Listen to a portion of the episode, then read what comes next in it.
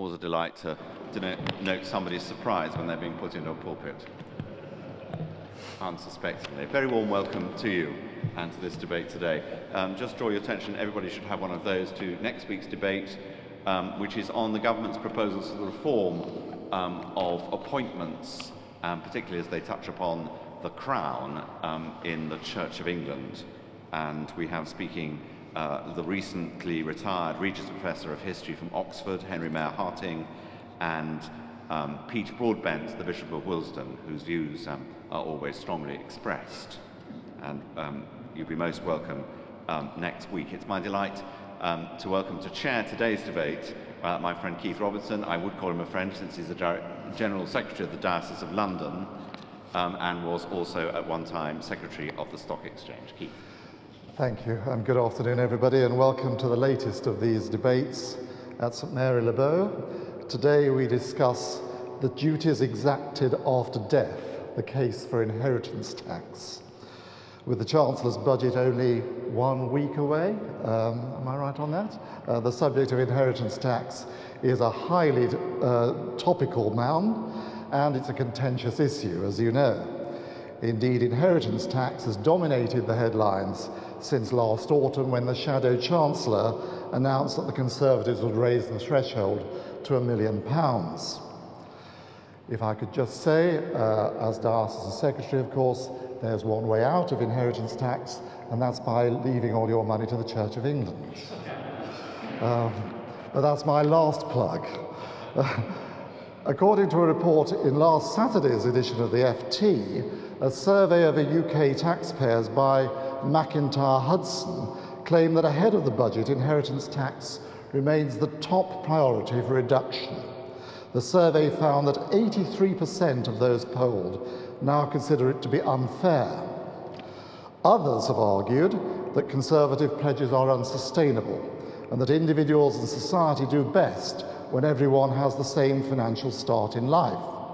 Therefore, thresholds should not be increased ensuring that a work ethic is installed in the next generation rather than merely relying on inherited wealth. Grappling with some of these issues is what our two speakers are charged with today. And I'm delighted to welcome Will Hutton, Chief Executive of the Work Foundation, an independent research based consultancy which focuses on issues surrounding the workplace and employment issues here in the UK. Will was previously editor in chief of The Observer, where he still writes a weekly column. In recent weeks, Will outlined his views on taxation, arguing the importance of a city culture that accepts its obligations to society along with its privileges, in which paying tax is regarded as a civic obligation and not selfishly resisted. Mark Field was first elected Conservative MP for the cities of London and Westminster in 2001. Previously, he practiced as a solicitor in Freshfields before setting up a successful publishing and recruitment business here in the city during the 90s. With a keen interest in economic matters, I'm sure Mark is ready for all our questions regarding his party's plans for inheritance tax. So without further ado, can I ask Will to begin the debate? Well, thank you very much. And um, it's only the first time in my life I've been in a pulpit. Although most of my critics spend, say I clamber into one every Sunday when I write my column in The Observer. Um, anyway, here I am in a real one rather than a metaphorical one. Um, I think the I think the issue really is uh, how does one live a life well? Uh, and I think the question of how one lives a life well is uh, anyone who has a um, faith or a religious vocation understands that question well. Um, but in some respects, it is um, the question which is every human being alive asks him or herself. You know, what are the moral compass by which one makes decisions? Um, how does one um, uh, how, how does one relate to others? And over the last 25 or 30 years, I mean, the answer to the question, how does one live a life well, has been to say, well, you must do it individualistically. And uh, uh, you don't need to be, um, I think, whether it be a One Nation Tory, uh, whether it be kind of me, a kind of liberalish fellow, um, mildly on the left, and we, we, are, we ask the same question, and you can't get very far in an answer um, without saying that the circumstances in which one finds oneself socially uh, are, and, the, um, and how others impact on you uh, are likely to have profound consequences on your capacity to live your life well. And um, one of those um, phenomena um, is the question of wealth and uh, inherited wealth.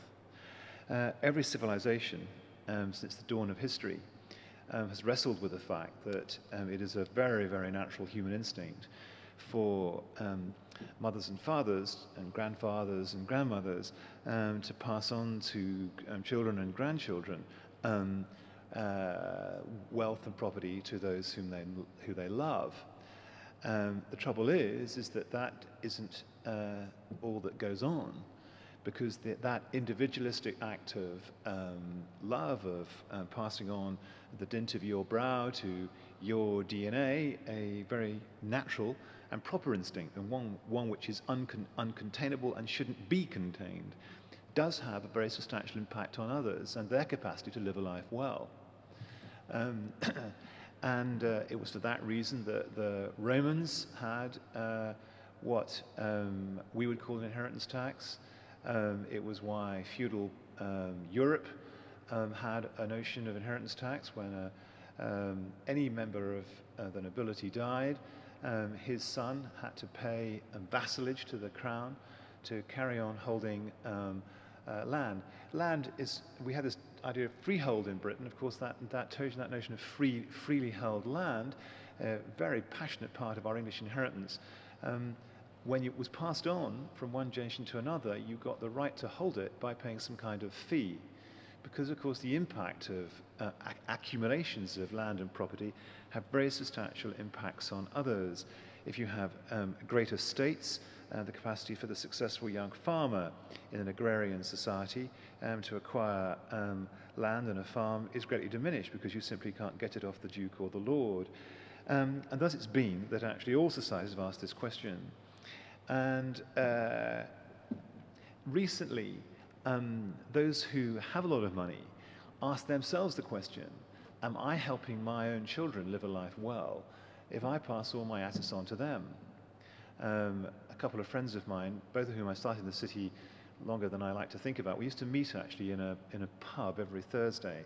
Um, both of them have gone on to make more than 100 million pounds. I haven't. Um, but um, one of them, uh, who I was talking to recently, announced to me that he and his wife, having paid for their children's education uh, and left them at, as uh, graduates without any um, burden and bought them their first house, felt very strongly that was enough that actually to offer more uh, than that would be to, in some sense, um, uh, corrupt their children. And whether you, if you see the Marquis of Blandford or you see Paris Hilton, um, you can see how the expectation that um, your parents are going to leave you a lot of money actually has a fantastic corrosive impact on you. It doesn't only have a corrosive impact on you, it has a corrosive impact on others because they don't have the same opportunity. And um, it's for that reason that there are some people like Nigella Lawson, who was recently quoted in the newspapers as saying that she's going to do the same as this friend of mine, and indeed um, um, uh, uh, Warren, Warren Buffett and Bill Gates um, Sr., neither of whom are going to leave their kids very much. Not that Bill Gates has to worry very much. But, um, and there are those, of course, who want to create a dynasty so that in 100, and 200, 300, 400 years' time, their bloodline will have all their money and more, the kind of Rupert Murdoch instinct. And the question we have to ask ourselves is we ask the question, what is a just society? And how are we as the um, citizens of this society to live our life well, what view do we take of those who want to build up um, these personal dynasties? And my view is, is that we should be highly skeptical. Um, the first argument is, is that I think that um, if we want equality opportunity, um, it's, uh, you, want, uh, you want the runners and riders in the race of life um, to have as much equality at the beginning, certainly, of their lives as possible. And already in Britain, there's vast kind of inequality through everything through just the fact of having an educated upper class, middle, middle class parent is a hugely advantageous thing to you. If your parents stick together, it's a hugely advantageous thing to, to have money on top. Um, the race is won before the gun is even fired. And that means that people trying to live a life well um, are hugely disadvantaged even at the first instant. I think the second thing, and more and as importantly, there's a friend of mine who um, uh, he has a farm, rents the Church of England farm, 600 acres just um, in Essex. And I was driving around with him. He was, my son was working on his farm over there. And he said, I know it's ridiculous, but I took a decision to farm um, when I was, uh, he's a Tory voter actually. I took a decision to farm uh, when I was in my 20s. I never thought I never thought, he's my age, that actually when I look at the, um, at, at, the city, that it wouldn't just be that, you know, I'm making 50,000 from my farming, and that's pretty good actually. But, you know, there are people not making, you know, quarter million, half million, people making five, 10, 15 million a year. And, and I said, I know it's irrational, but I feel devalued thereby. And I said, it's just not irrational at all. I mean, the, there's, I mean, there's novels, plays, psychological evidence, sociological evidence. That's the way people feel. I mean, de Tocqueville wrote about it in, when he went to the, uh, America in the 19th century, his great book, Democracy in America. The great thing about America, he said, was equality of condition. It didn't matter that um, two men might be uh, in different places in the status in America. They both felt their children would have an equal opportunity to get on. It was what, what de Tocqueville called equality of condition. And I submit in a society which is very stratified by great accumulations of wealth and property passed on between uh, father and son, mother and daughter, um, over generations with no intervention in some form of inheritance tax. You don't get equality of condition. You don't get a democratic culture. And I think people feel psychologically and psychically um, diminished. And then, of course, there's impact on entrepreneurship. And one of the reasons why um, Britain uh, Britain's managers in, in small and medium-sized enterprises are so indifferent, report the London School of Economics, is that over 70% of them are um, owner-managers having inherited the firm from their parents. And of course, they're not very good managers. And they sit there squat, um, preventing the uh, meritocratic people beneath them from getting a, from having an opportunity to run the firm um, because they own it. And if we had an inheritance tax which forced companies to be um, sold or passed on, you might get more um, uh, dynamic managers running the vast numbers of firms. And there's half a million companies in Britain. Uh, you know, it's not all the FTSE 350 that occupy. It's, there's half a million companies in Britain. And this long tail of companies are um, really run indifferently because they are the personal fiefdoms of uh, the owner largely because they're protected by our very generous inheritance tax rules, which are, even before the concessions that the Tories proposed in September and which the Labour Party are going to, are going to kind of follow through with in the budget next week, uh, are amongst the most relaxed in Europe. So I say that um, our inheritance tax regime um, is almost too lax. There's only one in 2,000 people inherit more than a quarter of a million people. Uh, and what's happened over the last uh, 20 years is that those numbers have increased, but I would say that they need to increase more. I would propose that actually we need to look at how much capital gets passed to um, children um, over a lifetime. And I think we should, uh, I think we should take a, a, leaf out of the Swiss book, um, which has an annual, small annual wealth tax. And anyone who's spending time in Switzerland knows that it is not a socialist place. It is a republican, capitalist democracy where um, Swiss citizens really feel very passionately about um, their country and very passionately they live in a place which has equality of condition and equality of opportunity. And I, I think that is much more a kind of model to be looked to rather than um, trying to develop a, an aristocracy of um, the wealthy and a serfdom of the, of the unpropertied um, in the name of actually the freedom to pass on property from one generation to another. I'm not saying um, that the amounts that the state should take should um, be very great. Um, I think they should be enough to break up estates, um, and you're still going to have very substantial sums of money being passed on from one generation to another, uh, as is proper in a capitalist society. The question is where you actually strike the balance.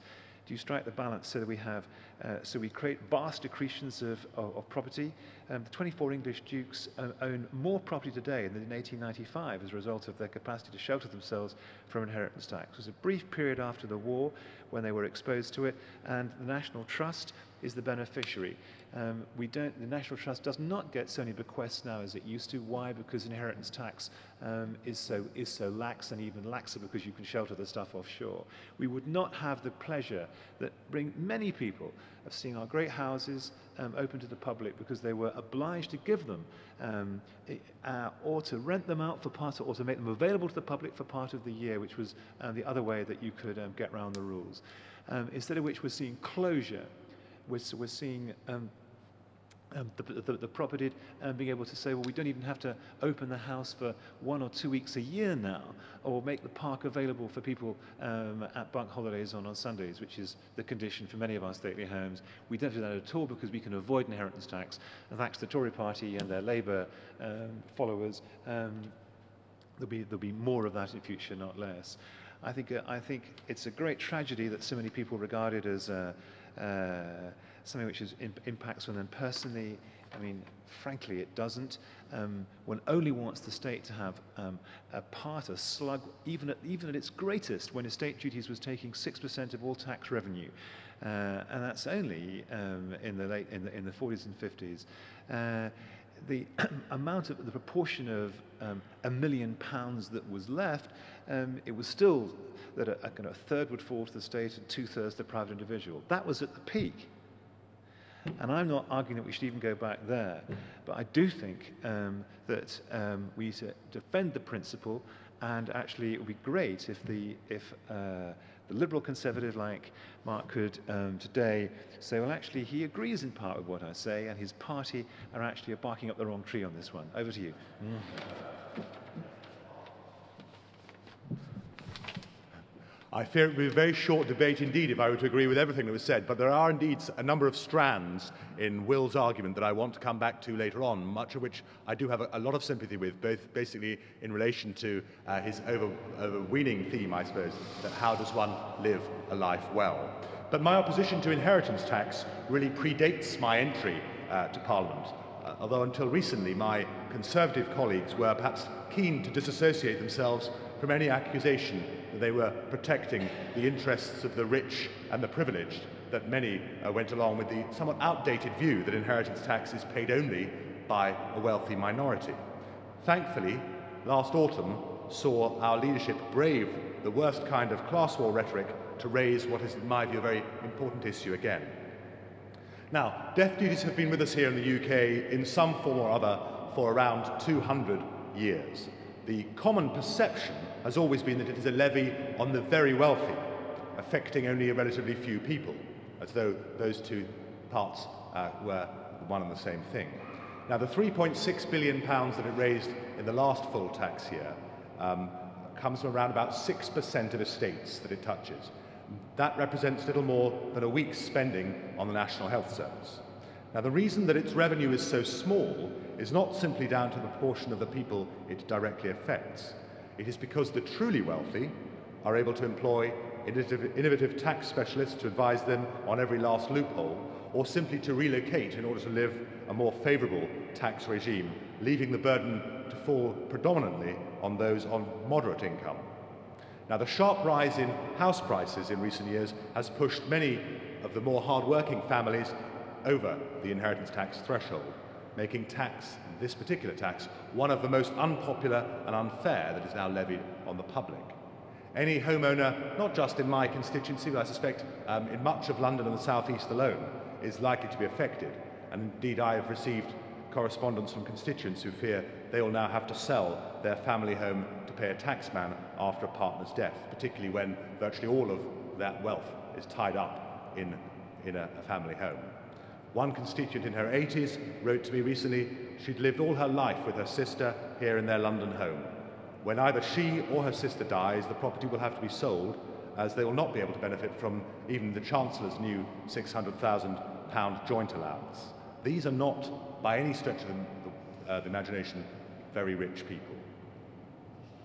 Now, anybody living in the capital knows that £300,000 alone will only just about buy you a two bedroom flat uh, in East London or the smallest of studios in Westminster or here in the city. The rise in house prices is so significant that the number of estates paying inheritance tax has doubled over the past decade. Now, conservative free market arguments can be employed to make the case for inheritance tax, of course. The more wealth that people inherit, the more likely they are to quit the labour market. There can be, as I think Will pointed out, some very unintended uh, legacies as well as intentional bequests, which, as they are unplanned, would be unaffected by inheritance tax. The cost of abolishing inheritance tax could increase tax in other areas that would be more harmful in reducing the incentive to work than inheritance tax, and, and so on. The arguments can be made. They would have some weight if we were talking solely about the inheritance of wealth from the extremely wealthy. However, today we're no longer talking about such groups.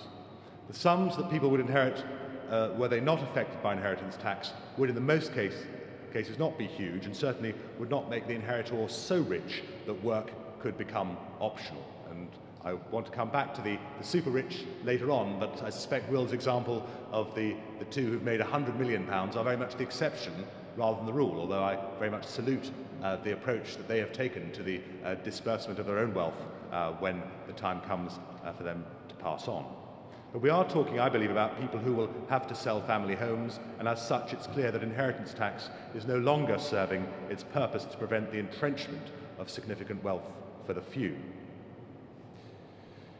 I believe that the tax does need to be reviewed far more thoroughly than this government has already done, but I believe that there's a serious case to be made for scrapping the levy entirely.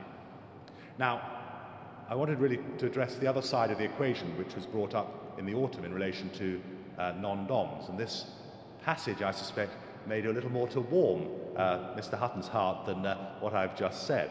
Because just as the middle classes shoulder the burden of inheritance tax, so there is a very growing sense, particularly in London, that they have an they've paid an unfair cost for the influx of wealthy, non-domiciled people here into the UK.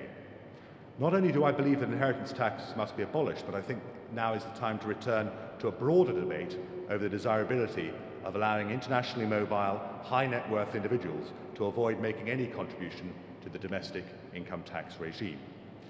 As an inner London MP, I've watched the influx of overseas money distort house prices and the cost of middle class living to the very severe de- detriment of many indigenous Londoners.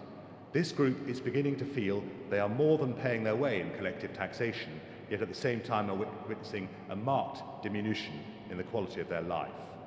This unease is not a throwback uh, to the politics of envy, and I again refer to the example of, uh, of the Essex farmer, Tory voting Essex farmer, um, uh, who's a long-standing acquaintance of Will's. I don't think this is the politics of envy, far from it. This is very much an aspirational and a meritocratic group whose resentment is being stoked up by the perception of unfairness. The two issues of inheritance tax and the taxation on non-DOMs have been linked in people's minds because of our proposed funding for the cut in inheritance tax uh, with a flat charge on non-DOMs who wish to keep their income offshore. That debate, I think, has followed hot on the heels uh, of that over the preferential tax rates enjoyed by those working in private equity. It is essentially a middle class revolt over the increasingly unequal rewards to labour. To their surprise, many highly educated professionals working outside the gilded corridors of the financial services sphere see themselves as losing out as the world becomes more integrated and interdependent. The worrying level of overdependence on the financial services sector for this nation's well-being makes some action, in my view, over non-DOMs quite desirable. I welcome the recent climb down by uh, Chancellor Darling over his ill-advised proposals. Uh, I don't uh, believe that retrospective taxation is justified, and the intrusive demands for details of overseas earnings and the uncertainty heralded by the government's uh, ill thought through draft legislation in this area did risk undermining the UK's international competitiveness. However, I have also noted with some concern the shape the debate on non DOMs is taking. The prospect of less clement economic weather, especially in the financial services sphere, has led many commentators to question the wisdom of any tariff being imposed on non DOMs. It seems to me that once the argument is accepted that a sector and its participants are so important to this nation that they should be exempt from paying a reasonable share towards the communal income tax pot, where do we stop? It is, of course, worth stressing at this point that even the high net worth uh, non DOMs do contribute extensively via council tax, value added tax, and employment taxes on the array of staff to the Treasury. But it is their status that exempts them primarily from taxation on their overseas earnings. And I should also point out that the great majority of those non domiciled uh, in the workplace are relatively modestly remunerated. For them, a flat rate charge amounts to a substantial imposition potentially on their overseas earnings, on their overall earnings. But it is rarely from this quarter that any vocal complaint has been forthcoming. By contrast, in my role as the MP for the Square Mile, I have been feverishly lobbied by leading financial services players doing their best to convince me that anything beyond the status quo would result in a non dom exodus of job creating super rich from London to the cosmopolitan delights of Geneva or Frankfurt. And this, I'm afraid, I simply don't buy. For a start, the attraction to high net worth non doms and their families of residing in London is probably worth uh, well, uh, well in advance of the annual tariff of 25,000 or 30,000 that is being proposed. Furthermore, if the levying of low to the point of zero taxes is so essential to job creation in the city, why is the case for lower, more internationally competitive tax rates for all not being made in a far more forceful way within the political environment? It is, in my view, truly essential that the case for reducing levels of taxation should apply across the economy, not just to a gilded few whose special pleading all too often sounds like thinly disguised blackmail. The aggregate sums stand to be raised by an annual charge along the lines currently proposed on non-DOMs, uh, working on the assumption, perhaps a, a mistaken assumption, that none will be persuaded to leave these shores, are pretty negligible. Uh, meanwhile, no one disputes that we cannot and should not kill the financial services goose that lays such a golden egg to UK PLC. The prospect, however, of non DOMs being seen publicly to pay their way will, in my view, help assuage many of these concerns without careering towards fully fledged protectionism. I think it's already clear that political discourse in the United States of America is heading precisely in that direction. It's very interesting. I prepared words for this speech about a week ago uh, and was making reference to uh, two of the contenders left in the autumn presidential race in Barack Obama and Mike Huckabee, who are eagerly positioning themselves as siding with the little man against the apparently unstoppable forces of globalization.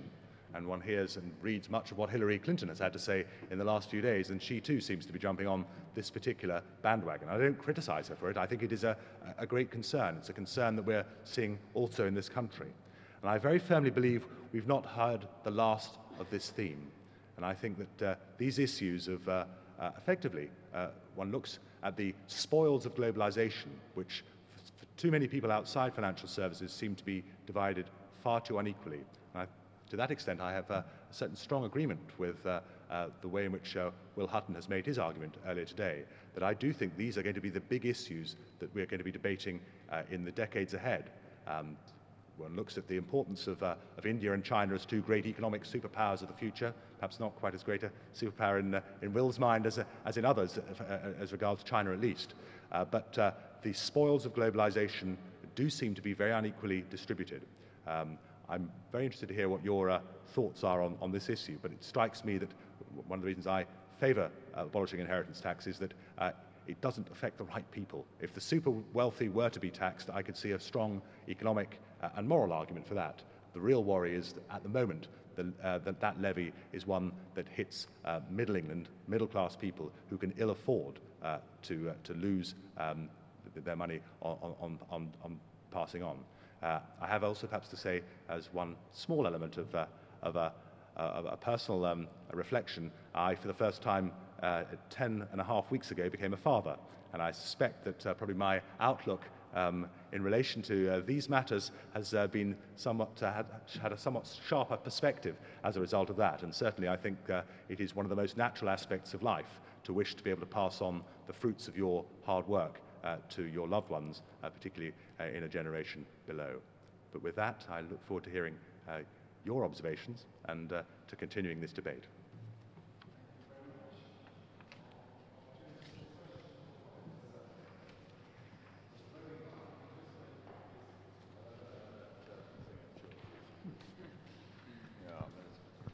I was always told I had a very loud voice and that I didn't need uh, amplification. I would like to say what my objection is to inheritance tax. It is that the people passing on wealth, such as it is, middle class people like me, not a great deal, um, have paid all their taxes up to the minute. They paid VAT, they paid um, income tax, and all the rest of it. Bang, they die. There's the tax man again. What's left is now going to be raped to the extent of I can't remember what the current percentage is.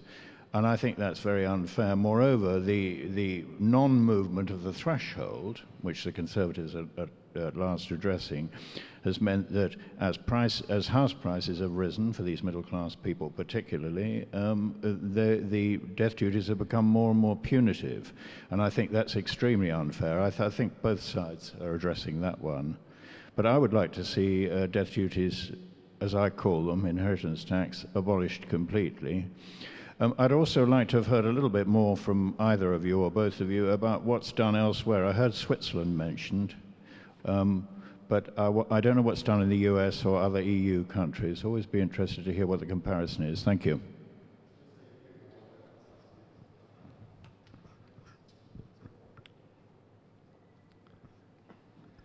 I'd just like to make a, the, follow, the, following comments, really, and that is obviously we, we look for a, a fairer society generally.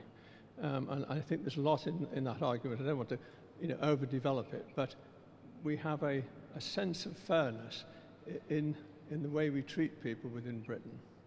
Now, it strikes me that um, inheritance tax um, is, is not actually in itself a fair tax because obviously it's be, you're being taxed possibly twice on, in fact, things which have, uh, uh, have happened in the, uh, in, in, in, the past. In other words, your income in the past uh, has been taxed, and then in fact you end up paying another tax. But it, it seems that um, obviously to abolish it would be totally, uh, uh, would, not, would not be quite fair. And I, and I would suggest that perhaps we ought to be looking at taxation of, of on death in the same way as we look at capital gains tax. Uh, and that is that these assets transfer ownership on, in fact, there are many escaped assets which, which are in, in your hands, but you don't get taxed on. I mean, there's your pension scheme, which you don't get taxed on. There's your house, which you don't get taxed on. And you build up wealth in all these things. Um, there's an argument that, that when, in fact, you die, then, in fact, that, that is a transfer of assets. And it it's then is subject to capital gains tax because you've already escaped that tax. Um, so, so that, I think, is one of the most although there are obviously difficulties with that, it, it avoids this, this, kind of second um, tax situation. Uh, but at the same time, one also needs to look at the, um, the, the, situation with capital gains tax, and that is that we've currently just changed the system such that, in fact, uh, um, income um, from work is, not, uh, is now taxed differently from, in fact, income from capital gains. And, and I give, for example, the question that uh, um, we've now reduced the, the rate on capital gains tax to 18%, uh, whereas in fact people are actually paying for working 40% uh, in tax. Uh, so there ought to be a, a, greater equality so that there is a transparency right the way through. And in fact, assets, which like, like uh, um, you know, land and so on, would not then escape from, from capital gains tax if,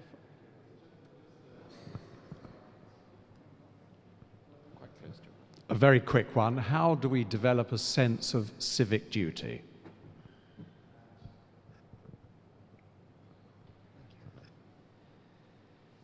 Uh, gosh, this is such a big subject and it's becoming a bigger subject. Um, I suppose in the last 30 years, the whole argument of where we are today has got to do with housing and the lack of commitment by the government to build homes for people. It came to a climax in 2001 when there were less homes built in England than at any time since 1924. That is a disgrace, both a moral one and a political one. And as you have said, you pitched your argument towards the middle class, and that, in a sense, is the problem. We're looking at the situation from a top down perspective. Gordon Brown, Labour, since Labour is in government, has been reluctant to use the income tax system to tax on income and has tried to find other ways to gain tax. Uh, and there's lots, lots of stealth taxes. The stamp tax, which ha- threshold has not been changed since Labour came to power, and therefore this whole where it started. And um, it has opened up the argument about the non-doms, etc. It's the whole idea of equality, and as Will has said, the uh, equality of condition. So, if we get back to looking at it as I feel we should do, just to sum up, basically giving everyone, if you like, a start in life. But at the moment, to get to the starting line, to buy somewhere of your own, is just impossible. I think, and finally, we should get away from the whole idea of buying somewhere and renting some something which is employed on the continent. Switzerland is very much a rented society. And again, as I uh, read recently, this whole idea of the, t- the tax havens. Germany is sort of putting the bite on Switzerland about its tax haven, and Monaco is getting the same. So, in a sense, it's a question of equality and looking at the matter from those who are less advantaged than ourselves. Thank you.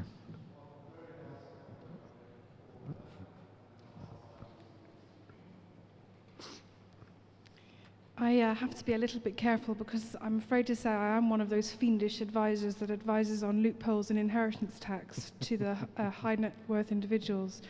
But one thing I would like to say in response to Will Hutton, and that is that um, the system that we have at the moment, I understand everything that you said and agree with it in part about fairness and civic duty. I'm also a priest when I'm not uh, wearing this suit.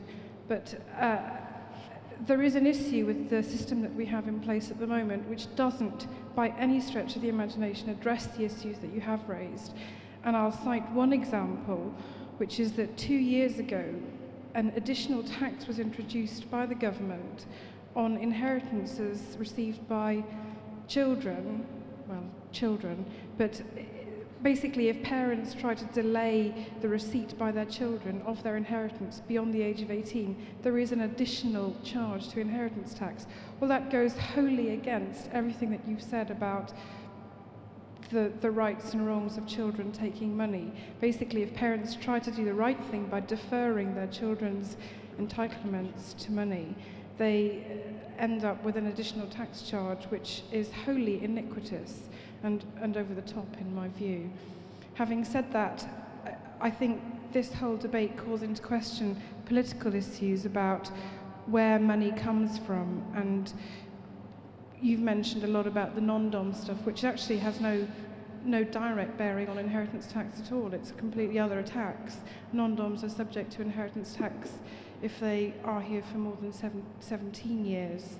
Um, so inheritance tax affects them as well and would affect them if it were abolished completely. Um, but I agree with this gentleman as well in saying perhaps a, a, widening of the capital gains tax regime might be the way forward if you were to abolish the inheritance tax regime. Thank you. Uh, we can give each of our speakers two minutes. We start with Mark and end with. Lovely. Um, to answer the last point, I mean, I think uh, the reason I mentioned uh, the non-dom issue, it, it, has been linked, obviously, in the current political uh, discourse with inheritance tax. Uh, but I think you're absolutely right about the unintended consequences of uh, messing around with the rules on accumulation and maintenance trusts to, to such a degree that actually the, the, the, very things that Will was referring to uh, are being undermined. In other words, the parents can't say, well, I'd like them, like our children to receive money at 30 or 35 rather than uh, at the moment they become or they cease to be minors. Gentlemen, you talked about housing. Um, you're absolutely right. I, I, don't want to make a narrow political point because the house building has been very low for, for many years, not just since 1997, although it's, it's reached a, a poor, particularly poor point. Some of that is down to planning. Uh, some of that, I think, is also down to uh, the fact, to be brutally honest, that many middle class homeowners don't uh, are quite happy with their situation and they don't want to see a, a plunging in, in, the value of their homes uh, if there's to be an, an oversupply. Um, from, from, from, from, from their perspective, it's a supply and demand issue to a very large uh, extent. Um, although interesting, I think one of the broader issues that is coming through, and I hope to, to touch on this at some point when we have this debate, is whereas the uh, the dividing lines in British politics, I think, between 1945 right through to the end of the century were effectively on the basis of class. I think the dividing lines in domestic politics for the generations ahead will be on that issue, on generation. Um, and I'm very acutely aware, as a 43 year old man, I left university 20 years ago at a time I didn't have to pay any fees. I got onto the housing ladder in London. It seemed pretty darn expensive in the late 1980s, but compared to nowadays, it really was nothing. And the tax burden was a lot lower. And I look and I speak to students who are 20, 25 years younger than me now, uh, and they're going to have a much rawer deal. And I think this is a much, it's a bigger issue that I perhaps touched on in my immediate thoughts. I think there are some real concerns being addressed now from an older generation that are particularly worried about how is it that their children can possibly match the lifestyle they've got without relying on a, huge inheritance, which is you know only the, the super rich have got, or uh, effectively working in the financial services or, or, related industries. And I think it's a very real problem, almost uniquely uh, during a period outside of wartime that you look upon a, the younger generation having a much less good economic deal going forward. Now, part of what you said, and you didn't quite touch on it, but I think you were alluding to it, was this obsession we have in this country with home ownership. Now, uh, that I think is a one level a problem, one level it's a very positive thing, and I say that for this reason. Um, although I'm an Englishman, that only tells part of my story. My mother is German, and my forefathers are from a part of Germany that is now in Poland. And my grandfather had to leave in, both in 1945 and then in 1954 from, from Breslau uh, and then from Leipzig. He had to leave everything he'd ever got, everything he'd ever earned and ever worked for, and had to leave with anything he could carry. Uh, and it was very difficult by his mid 50s to be able to make his way in life again. It is, I think, one of the great things about the stability of this country, the political stability, that we all feel that bricks and mortar is a good thing to invest in, and we feel that there isn't going to be uh, some pernicious, nefarious government that is going to steal that asset from us, uh, or indeed there is going to be great political upheaval. That's a very positive element about being an Englishman, um, and though I accept it, it does have uh, some knock-on effects. The gentleman asked about how we develop civic duty. I have to say, I, I, very much agree with what my party leader has to say on this, uh, and I don't think it's just a soundbite when he says that he believes in society, but it's not the same thing as the state. And I, I, do worry, from what Will Hutton was saying earlier on, the notion that, I mean, he was quite right to say there are some businesses, entrepreneurial businesses, that get passed down and frittered away by generations, but uh, the notion, how, however, that the state somehow should step in to control, it's not known for its great efficiencies in running business at, at the best of times. I do have to say, however, when I look at the Conservative policy, and I'm being very candid with all of you here, I do worry. I'm not sure that we have within our society uh, the strength of a church, uh, the strength of voluntary, the voluntary sector, uh, and indeed working patterns are now so different that indeed the, the bulwark in the 19, well, right through probably till the 1970s maybe even the 1980s of many of these voluntary orga organizations were relatively educated middle class women who were uh, in the home looking after children and could afford to give time to charitable and voluntary organizations. That society model has changed beyond all recognition. So I think it is very difficult to build back this idea of a civic society. And the, the biggest worry, I think, in particular in some parts of Britain, is that if you do say, right, let, let the voluntary sector hold supreme, that actually there's a massive vacuum, uh, and that it is that vacuum that the state has had to move into. So there needs to be much more, I think, much more candour and much more honest thinking about how, how this will potentially develop. Going back to the point in, in relation to the importance of a fairer society, um, I believe that the, the, tax uh, situation is a mess. Now, I'm sure the lady over there is quite happy for that. it brings in very big fees, but, but joking aside, uh, it is an absolute mess that we have in, in this country at the moment. Um, a much lamented bu budget from my perspective was the Nigel Lawson's 1988 budget, which tried to simplify, and in the longer term, his idea was indeed to ensure that the tax rates on income and capital gains would be equalised. And actually, fun enough, one of the things that in Alistair Darling's autumn review last year was a suggestion, at least, that we were moving in that direction. With capital gains tax coming down to 18%, the basic rate of income tax will be down at 20% as of the 5th of April this year. And I suspect the medium term goal from any government, whether Conservative or Labour, will be at least to equalise the basic rate of income tax with capital gains tax going forward. Could I encourage you to? And you, I've, I've, I've, done my bit. I'll, I'll, I'm Thank you. put this into Will. Will.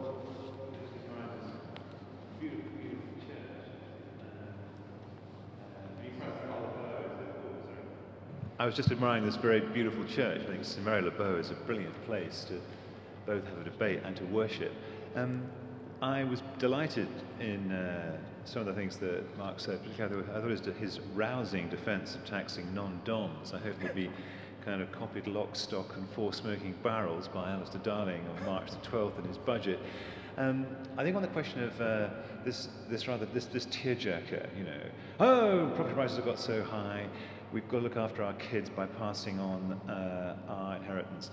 The life expectancy of a 65 year old in your constituency in Westminster is now, on average, 91.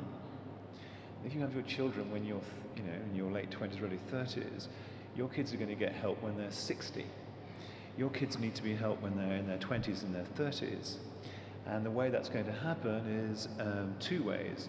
One, um, I hope that people like me are going to win this argument and will introduce either tougher inheritance tax or some combination of inheritance tax and I would say uh, not so much capital gains tax, random capital gains tax, but kind of lifetime capital receipts that will force people to sell their houses, perhaps, increase the supply, and they can buy smaller places. I expect, and you know, I'm doing that now. My, my, my, my kids are growing up, they're leaving, I'm selling my house, and I'm going to live somewhere smaller. I mean, you know, it's a natural thing to do. One buys and sells, one hires over one's life. And I think that it would be a good thing if people were, if were incentivized actually to sell more. That would bring prices down and help people in their 20s and 30s rather than when they're 60.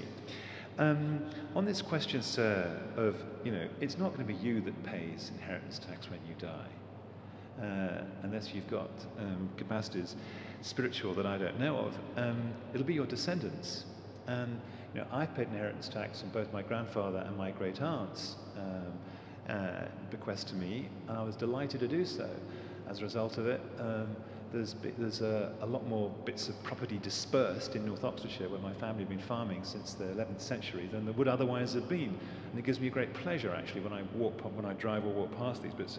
You know, that is the result of having to do it, of having to pay this. Net. And my grandfather and my great aunt, you know, uh, I, the descendant, paid the tax, not them.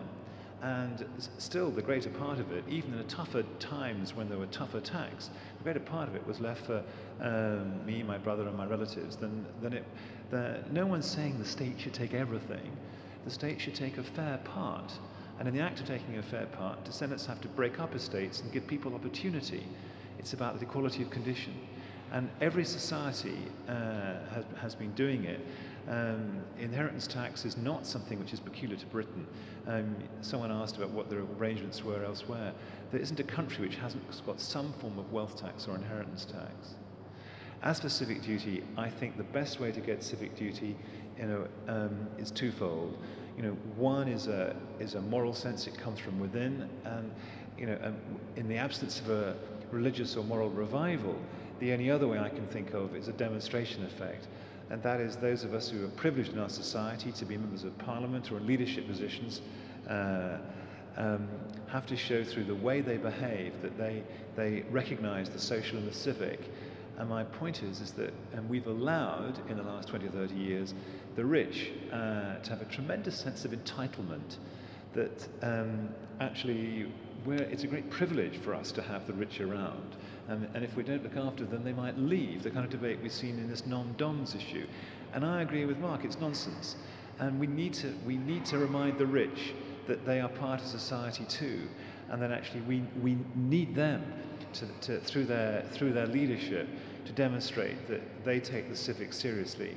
And one of the best ways that they can do that is to accept the case for inheritance tax. Thank you. Thank you. Thank you very much, and thank you all for coming, and thank you for your interesting uh, contributions. I'm very pleased that there isn't time for me to sum up, uh, and so all I want to do now is to thank both our speakers, Mark and Will, for stimulating this debate. Thank you.